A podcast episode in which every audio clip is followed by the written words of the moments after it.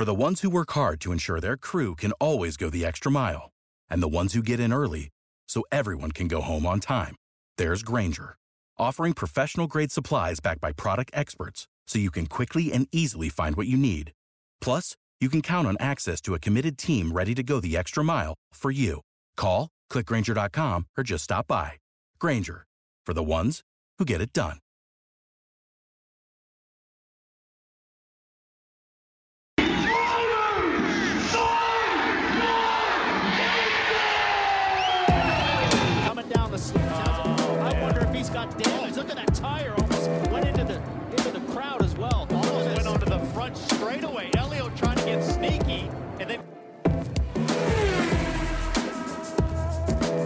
Mauri Rose, a two-time winner, takes the lead from Faulkner. That's the way they finish the first lap. realizing that oh. Davison had to get to his pit box. Very, very lucky for those crew guys. Welcome to another episode of Pit Lane Parlay. I am your host, Mike Jokum. Matt is here. We are going to discuss what was actually a pretty intriguing race in France and some news and whatnot. But in recent memory, Matt, is this the most interesting French Grand Prix that you can remember? Yeah, it's about as interesting as a race in a parking lot could be.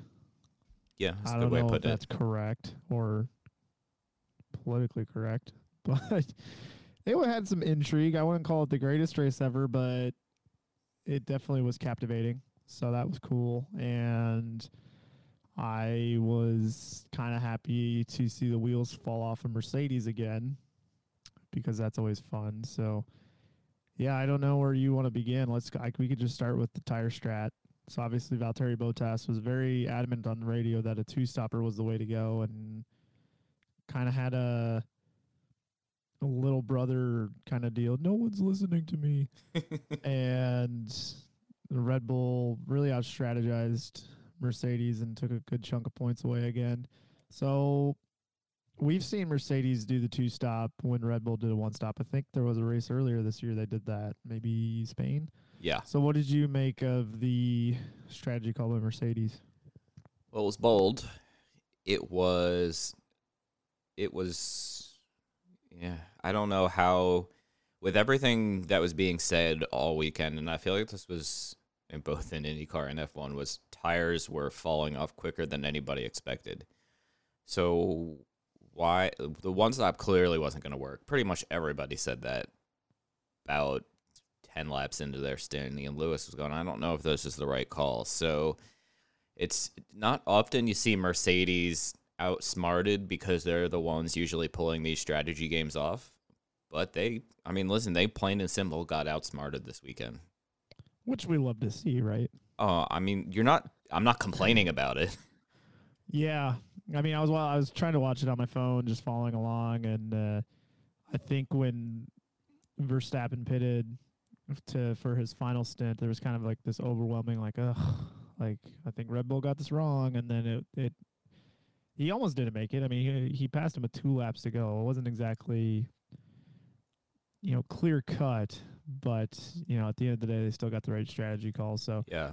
and then obviously very big championship implications because his lead is now grown to 12 points which if the the pattern continues of the Hamilton and Verstappen getting first and second every race that means he's got a one point or one race buffer now which is nice so obviously we still have a long season to go though Yeah, and you're you know, listen, you weren't the only one who was going. I don't know what they were doing with the tire call here. I think Team Pit Lane member Stephen King said Red Bull has thrown this race away from Max. I wanted to tag like that freezing cold takes account and send it to Stephen just to just to give him a little friendly ribbing, but obviously Sunday was a little busy and I didn't get around to that. But that this is my way of doing that now. Yes. and then well, I don't even know where to go next. I mean, was there anything else that was super intriguing about the race other than Verstappen versus Hamilton and Bottas's radio message? yeah, listen, again, it's France. There's not too much you can say because it is one of the I th- I think the most boring track maybe outside of Monaco on on the calendar. There's just not much happening there, but let's see what we can dig up. Nope, not much. What do you think no, of? I'm, I'm, looking right now. I mean, someone on Motorsport is arguing that France could learn a little bit from Road America, which I think any human with a brain could tell you. yes. As Why don't if- Why don't you explain the what they mean? That Paul Ricard belongs in the same sentence as Road America, as if it's earned the right, is kind of infuriating. Yeah. So what the article said, for those wondering, because I thought it was a very well written article, is well, I'm going to summarize it in a couple sentences here. And I know Matt agrees. Is you know, Road America has gravel and sand and grass, so you really can't afford to go off. And there's only two spots where they've got some rumble strips that you can battle on, and obviously we saw saw former uh, F1 driver Romain Grosjean battling pretty hard there a couple times, but yeah, I mean that's that's what you need at a place like this. These blue and yellow stripes, while they quote unquote slow down the car to a degree, it's not like really penalizing you. It's you know, as we saw Verstappen in lap one. Let's say that's a little bit of gravel there. That might have changed his whole race. He might have gotten stuck and you know, brought out a caution and restarted in twentieth, and then he would have been stuck behind Mazepin and Williams all day. So, yeah, I would love to see a little bit more gravel traps kind of right next to the track, circa Road America. Yeah, Road America was obviously a brilliant race, and we discussed that on our IndyCar episode. If you want to check that out. So yeah, there was some you know curbs that they may or may not have put in this weekend, but they just decided not to.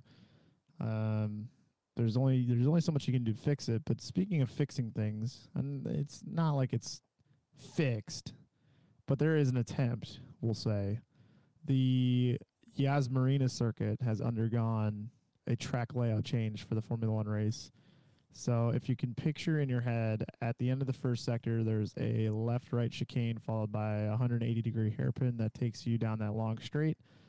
So that hairpin is gone, and that ch- the what there yeah, and the chicane is gone, and now it is just kind of one flowy turn that just goes from sector one into that long straight, and then there's also the ridiculously stupid triple turn, like the right left no, left, right, left. Anyway, and it goes next to the harbor. That's done away with too, and it's another 180 degree turn that's long and fast that leads kind of into the area that goes underneath the hotel. So, looks like feedback has been taken after the monstrosity of races we've seen at that track for years. Question to you is though, is it gonna help the racing? I'm very skeptical, to be honest. I don't. I mean, listen, it's it's a start. It's it it looks good on paper, but I I don't know. There's still so many other areas of that track I don't like. So I I don't know. I'm I'm not. I'm honestly I'm just not that into it. I think it it it could be decent, but I really am not that hopeful. I think it is better than nothing. The fact that Okay, they are okay. trying something is it going to be an easy fix? No. I think part of the problem too is the cars. Th- That's that's not the track's fault the cars are super you know resistant to dirty air and things like that and it just makes overtaking in general already difficult and then when you throw on a bad track it's just even worse. So you know, it's not entirely the track's fault. Same with Monaco. We used to get some good Monaco races back in the day. Now it's hopeless. So it's not all all the track's fault, but I do think track plays a big part of it, obviously, and I think this could potentially help. But we'll see. I think it depends on some circumstances and whatnot. But I appreciate that they are trying to do something about it. And oh yeah, we never did our predictions. Yeah, sorry. I, that's that's that's my fault. No, it's not. I'll take the blame for it. Okay. You took a you took a bullet for me like every other second in Road America this weekend. So right up to the point where I told Pat, oh, he's bad at Spanish. Uh, Yeah. Uh, let's see who we have doing good here. I had Norris P5. You had Gasly P7. So high five to both of us. Yep. For bad, I had Raikkonen P17. You had Ocon P14. High five to both of us. Top 10, I had Ricciardo P6. You had Tsunoda P13. What's his, what is going on with Tsunoda? I'll just I'll give you the floor on that one. I I don't know if he's lost confidence or he's in his own head, but you hear okay, you know, he's he's moving to closer to the Alpha Tauri factory and uh, hey, I'm going to be more quiet and respectful on the radio and I don't know if that's taken his kind of fiery edge away, but anytime he makes a little mistake now like he spun in was that qualifying or practice? I can't remember. Yeah, qualifying. He started DFL. Yeah, yeah, yeah. So he kind of wiggled into the uh back into the wall there backwards. Literally. yeah, literally. Strangest thing I've ever seen, by the way. I've never seen that in a Formula One car. It's highly One entertaining. Would maybe argue with well, this is tinfoil hat Matt coming in here. yeah. That if you've never seen a car do that, and it looks like a duck and quacks like a duck, is that rear wing legal, or is that just me being? I've never seen I've never seen a race car ever do that, let alone a Formula One car. I've never seen a race car's rear wing jiggle at 50 miles an hour as it backs into a barrier. Yeah, I mean, keep that tinfoil on. I I, I Oh, don't know. Oh, okay. I don't know. All right. No, fine. It's okay. I'm just conspiracy. I got my 5G phone, so obviously I Yeah. don't believe in every conspiracy. Right. Well, maybe the 5G is affecting you.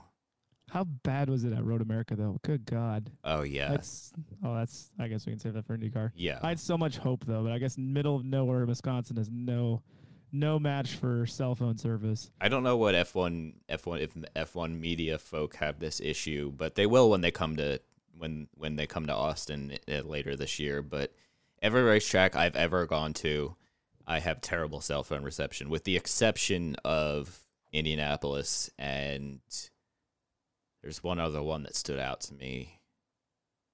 Maybe Iowa. I would say Iowa. I never had a problem with. I had a. You've never been to Texas. No. It was pretty good there because it's like in Fort Worth, so Yeah. not too bad. Oh, and I'm trying to think of like the F1 equivalent of Road America. I think Magny-Cours is in the middle of nowhere, Yeah, I think you're right. which is like the, it's hilarious because you re- you watch the first race there. I think Mansell won it. The you know like Murray Walker intros it, and he's like, "We are quite literally in the middle of nowhere." he's like, "I don't know why we're doing this here because all the sponsors have to lug everything out here, and it's it's kind of a shocking that this is working, but look at the crowd. it's just I I didn't know that Magny-Cours was in the middle of nowhere until Murray Walker said something, so that's kind of funny. Anyway, back to Tsunoda. I think he's just lost his confidence. To be honest with you, he doesn't doesn't look aggressive in the race. It just, I, I think he just, I think he needs the summer break to relax and reset right now because, and he's obviously not going to get that with a race this weekend in Austria and a race Say, next how many week. races are till the summer break? Oh, at least four or five. If that's the Probably. case, stick a fork in his season. yeah, I'm I, I I know I'm kind of thinking probably too far ahead, but he really needs a little bit of R and R to kind of reset because there's something going on that isn't clicking because it's been a while since he's had a good result in qualifying or practice. So just to recap there, everybody, we went from talking about Yuki Tsunoda to qualifying to jiggling rear ends to 5G phones to R and R. Yep. We nailed that. All right, and our finally our Q1 failure predictions. I had well, there was kind of a weird one actually, um, because I had Gio, and he was P13. We had Stroll Alonso. Stroll had an issue, so he he didn't make it through. Or Stroll didn't get a lap in because of Tsunoda's issue. I think I don't think he was ever, ever able to get a full lap in. Yeah, because the the eliminated in Q1 crowd was Tsunoda, uh, Mazepin, Raikkonen, Latifi, and not even Mick. Stroll. Uh, Stroll. That's I that's it. Mick- Mick's issue caused Oh, that's Stroll. right. Yeah, yeah. yep, Mick's yep, is- yep. Yuki's was early, but Mick Yeah. was through to Q2, but a red flag cause, which again, I, I, they're so stubborn that they're not going to change this till the end of the season. I know for a fact they're not going to change it to the end of the season because that's how it works. It was like the uh, the year they introduced the Halo. There was one camera on the car that was rendered completely useless because the Halo blocked like the angled camera, and they wouldn't change it because that was how the spec- specifications were for the car chassis that year, and like changing it would give Haas a micro millisecond advantage over everybody else, or some nonsense like that. So Like that would have made a difference. right, but then we get to Australia and Sky Sports is like, here's the new, here's Lewis Hamilton in six straight. Oh, you can't see anything. so, uh, and then you had Fred who made a Q three. Yep. Thanks, Fred. Yeah. Yeah, and he actually finished pretty well. Yes. Uh yeah, so we kind of went off topic there for a little bit, but we're now back to the French Grand Prix. So who was your driver of the day? Driver of the day. Let's go with. I'll I'll give it to Max Verstappen. I mean, anytime you have to charge from fifth or sixth and twenty was did he come out of the pits twenty four seconds back, I think, of Hamilton, and you actually pass Hamilton. That's a that's a pretty damn good race. Even if it was a strategy call, he still had to execute, and he did everything the team needed him to do this weekend. I'm going to give it to Perez. I think this guy is worth his weight in gold. And I think we're finally starting to see him get super comfortable with the car. You know, his lap times are not too far off of, of Max nowadays. And, and he's doing everything that the team would need him to do. And, and on top of that, I think he's enjoying it. Like, he's not going to be this mentality monster like Bottas, or he's not going to be this sulk monster like Barrichello, where he's just going to be, you know, pissing his pants about every single thing. Like he he seems like he's genuinely enjoying it. He had a chance there to race Max and he decided not to. You know, he let Max go when Max was I don't know the the number, but I'm pretty sure Max was like 1.2 seconds behind him going into sector 3 and Perez who was on a different strat just like straight up pulled over. I don't even think he was asked to pull over, but he pulled over for Max because, you know, Max is got the better chance to win, and he's going for a championship. And and I, I think to do that without being asked to or pleaded to on the radio, it was pretty awesome. I mean, you know Max came on the radio and said right away, he was like, "Wow, thanks for that." So I think the dynamic they have there is so much stronger than what Mercedes has, and I think you know if if this dynamic continues, Red Bull is going to be very hard to beat in constructors because now they have two weapons to use up front and a solid connection between the pit box, the drivers, all of it. Yeah, Which is, which is weird because, you know, Verstappen is not the easiest guy to be a teammate with, and everything has been good so far.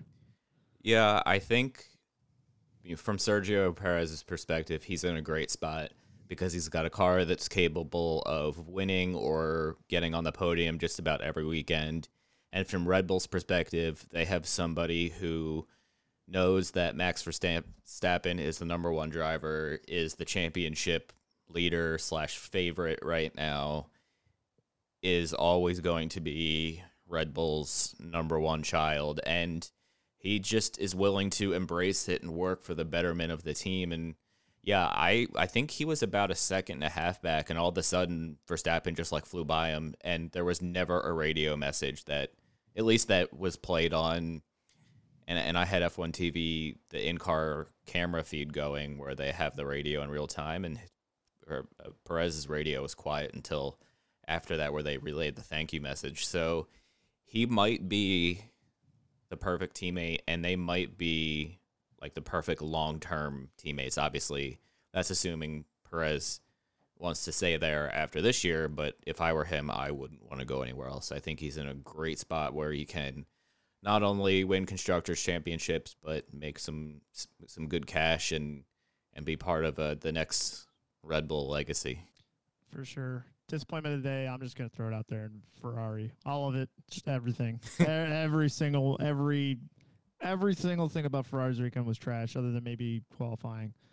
But it's kind of weird because they both came out and said like, you know, this was circled on their schedule as like, oh, this race is gonna be horrendous for us, which I'm not quite sure how one looks at France is like, yep, that's it for us. We're toast there. So I'm gonna try to explain it, and I could be, I could just be trying to side with them just to spite you, but apparently, No. apparently, because of the high speed corners in France, it, it demands a lot more of the front tires, and the Ferrari chassis this year, for whatever reason, heats up the front tires far too quickly, obviously leading to tire deg issues. So you saw Leclerc go to a two stop strategy. I think even earlier than Verstappen did, or right after, and he just plummeted through the field. I mean, they did have a dismal day. Your your, your pick is the correct one, but had something to Yeah. do with front tire issues. I heard everything you just said, and I just disagree with all of it.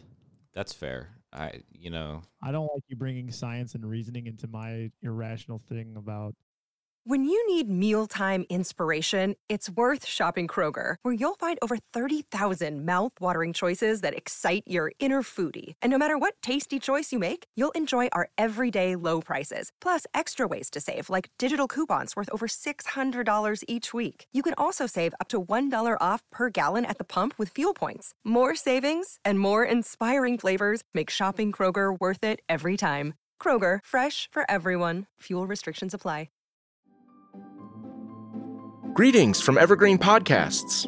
We're rolling out a listener survey and we want to hear from you. The information in the survey will help us gather statistics and in turn make our shows more appealing to advertisers. I know most people don't like ads, but this is one of the only ways our shows make money and help keep their lights on. We promise it will only take a few minutes, but the impact on our podcasts will be tremendous. As a token of our appreciation, we'll randomly select one lucky participant each month to win an exclusive merchandise package from Evergreen Podcasts. Head to evergreenpodcast.com slash listener survey to help a show and possibly get some free stuff for doing so. We can't thank you enough for the support. Now back to the show. okay. My, my paper says that Carlos Sainz lost six positions and Charles Leclerc lost nine positions, which means they suck. Okay. Well, I am going to continue on. And I know technically he's low hanging fruit, but I am going to pick, I, I am going to single out Nikita Mazepin for the second straight weekend, nearly crushing his teammate. I think this time it was at the beginning of the race and not the end of the race, but come on, bro. Do you know why he did that? Because Putin told him to? No, because he sucks. Yes. Okay. Fair point. I think both of our answers were probably accurate, uh, inaccurate, and accurate at the same time. Uh, I only got one other news item before we get to Austria, Yeah. if you want to dabble on it. Go ahead. Uh, Esteban Ocon. Ah, yes, my man. Well, do, I don't know if we talked about this last week. Did we talk about this last week? we we talked about his contract negotiations. I think a couple weeks ago when this first came up. Okay. Well, because I'm looking at the time frame, it might have been like either right before or right after our podcast came out. But so he signed his deal, and oh, that's right, because we talked about how George Russell was trending on Twitter because of it. Sorry, my memory sucks. But anyways, I guess what we could segue to from that is that seems like Toto Wolff is in no hurry to make a decision about the second driver Mercedes, which sucks for everybody, but mostly George Russell. Uh, because I'm not sure there's a single human out there who doesn't want Russell to get that seat. So Yeah, if if you don't want George Russell to get that seat, please let us know. I am genuinely curious as to why you wouldn't want George Russell to get that seat. he's just one of those rich kids or something. I'm sure William Storey is probably like, well, he doesn't drink rich energy, so he can't have that seat. Can That's also how William Storey talks, probably. Can we talk about William Storey's uh, dance moves? Oh, please don't. Please don't. That was terrifying. I don't even think I retweeted that one to make fun of him because I was like, I don't want, I don't want notifications that people liked my my my tweet and have to relive that horrific dancing scene. He might actually dance worse than me, and I'm pretty bad at dancing. That is impossible. You've never seen it, so you can't confirm or deny that. I don't. Think I didn't know you sucked at golfing until I listened to the McLaughlin podcast. And I kind of thought in my head, I'm like, yeah, that probably makes sense. you know i'm so bad at golf and i don't i don't know if I, I think i said this when him and i were talking sports before the show that everybody most people know what top golf is that are listening to this. It's very fun. I was at a bachelor party and there was nine of us so it's five on one tee four on the other tee. I was in the group of five. I was asked to stop playing to make it four on four. That's how bad i am. You can literally like hit a target from like 40 yards away. Yeah, I was always hitting the wrong target consistently. Oh. oh, and Okay. it's something I it's a sport I would like to get better at. Like I'd like to go to the driving range and like actually learn, but it's really hard to find time to do that. yeah, it's weird. Golf seems like your your thing since you're such an elitist. Damn. And you're old. oh. You're an old elitist. I feel like they invented the game for you. Oh, Christ. Well, I only have one other thing to say before we talk about Austria, as my soul has left my body in sadness right now. But I, what I found very interesting about Esteban Ocon's three-year contract extension with Alpine is Mercedes cannot poach him away from Alpine at any point in those next three years. So good for Ocon to get, or good for Alpine to get some some driver security. But I had to see that. Remember which article it was in, but uh, yeah, that's that's pretty oh, cool. did you did you see? I don't know who, the head of something at Alpine said that they have too many junior drivers. yes, yes. I forgot that. Hang on, let me. I want to try to find that. Okay, well, while you're trying to Um, find the actual article, Yeah, do like the times and everything for the race because you know we always suck at that. yeah.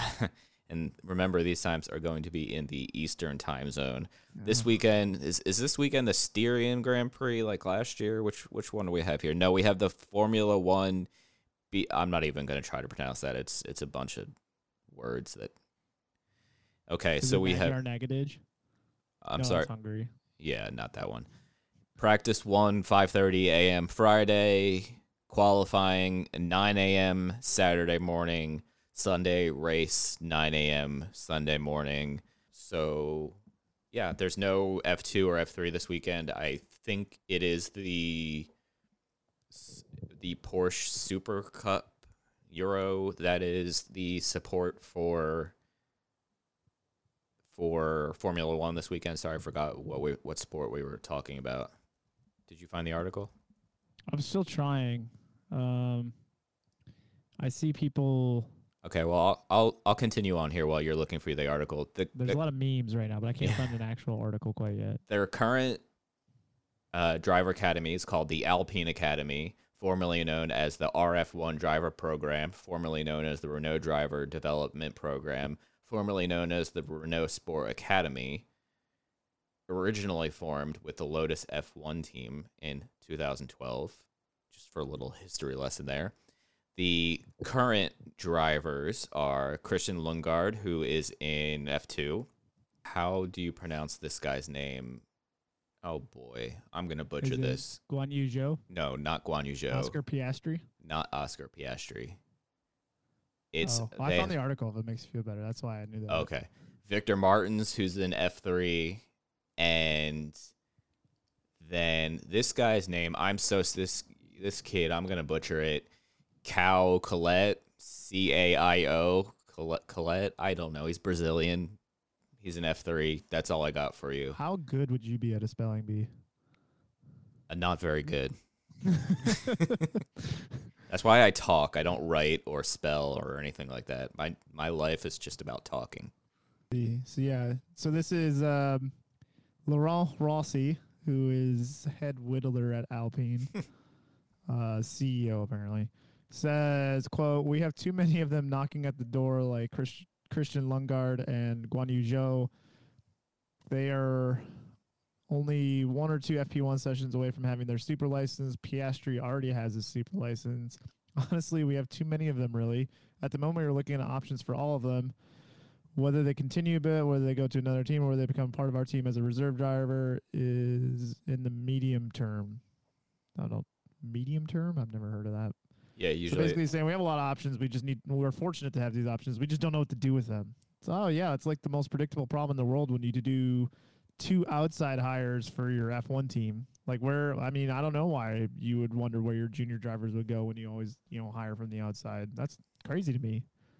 Yeah, it's such a strange. I think the, and maybe we can touch on this during the summer break. The F1 Junior Academy is, I don't want to say broken, but doesn't really make any logical sense. And I know I've talked, I talked last year to Craig Woollard about this, who runs Formula Scout, that cover all of the junior series over in Europe, but it really just it doesn't make a whole hell of a lot of sense. I'm pulling up Ferrari's junior team now because I think they have a bunch of guys too. Yeah, they have even more than than Alpine. They have Marcus Armstrong, Ilott, Robert Shwartzman. Technically, Mick Schumacher's on here, so obviously he's graduated. Arthur Leclerc, Dino Beganovic, James Wharton, and Maya Weug. So I feel like you're just saying names now to just stump yourself. there's always one name on this list that's just like screw you, Mike. So Name every F1 driver from Finland. Bottas and Raikkonen and Hakkinen and yeah, it's about as far as I'm gonna go. And others. Anyway, Anyways, Austria yay. with the um, the unpronounceable Grand Prix name for this Yes. race. I didn't even see it. Oh well, Racing Reference says Styrian Grand Prix this week and My World Austrian Grand Prix next week. Are you just bad at pronouncing things? No, if you if so, I'm on the F1 TV app. It has Formula One, BWT, Grosser, Preis, Der, Steiermark, 2021. But- you nailed it. right below it, it says Styrian Grand Prix. Like, can you just pick one? Can you say that again? No, but you can gladly clip this audio and use it wherever you would oh like. oh my god, that is phenomenal. Formula One BWT Grosser Preis Steyr Steiermark. Yeah, I I, I at this point, I'm pretty much a natural born Austrian. I was I tried to say a little Irish accent there. It didn't really work. Um, okay, well, so do you have any? I don't. I didn't really see anything that came across to me today that was worth previewing. Nope. No, like major FP1 driver subs or this team is bringing an upgrade or anything like that. Yeah, yeah. I think the thing to watch this weekend will be the which rear wings that for uh, Ferrari cares about Ferrari that Mercedes and Red Bull go with. That's been kind of the hot debate as they figure out what the best path to the championship is. I think Flexi Wings has kind of died down now, and Red Bull went with a lower downforce setup on the rear at France. Mercedes went with the higher downforce setup. So clearly they're trying to figure something out to get the most out of the car.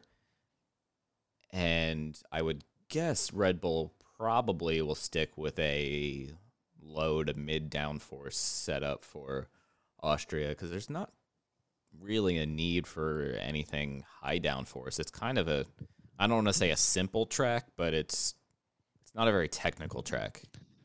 Yeah, Cody Bray in our league says it's the easiest track by far on the schedule, especially well, especially for our league. But I think Yeah. it kind of translates to real racing too. So, Yeah. anyways, who's gonna do good this weekend?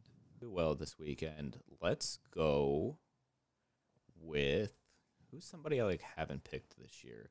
You know what? Since we talked about that he's had a rough couple of races, let's go with Yuki Tsunoda. Okay.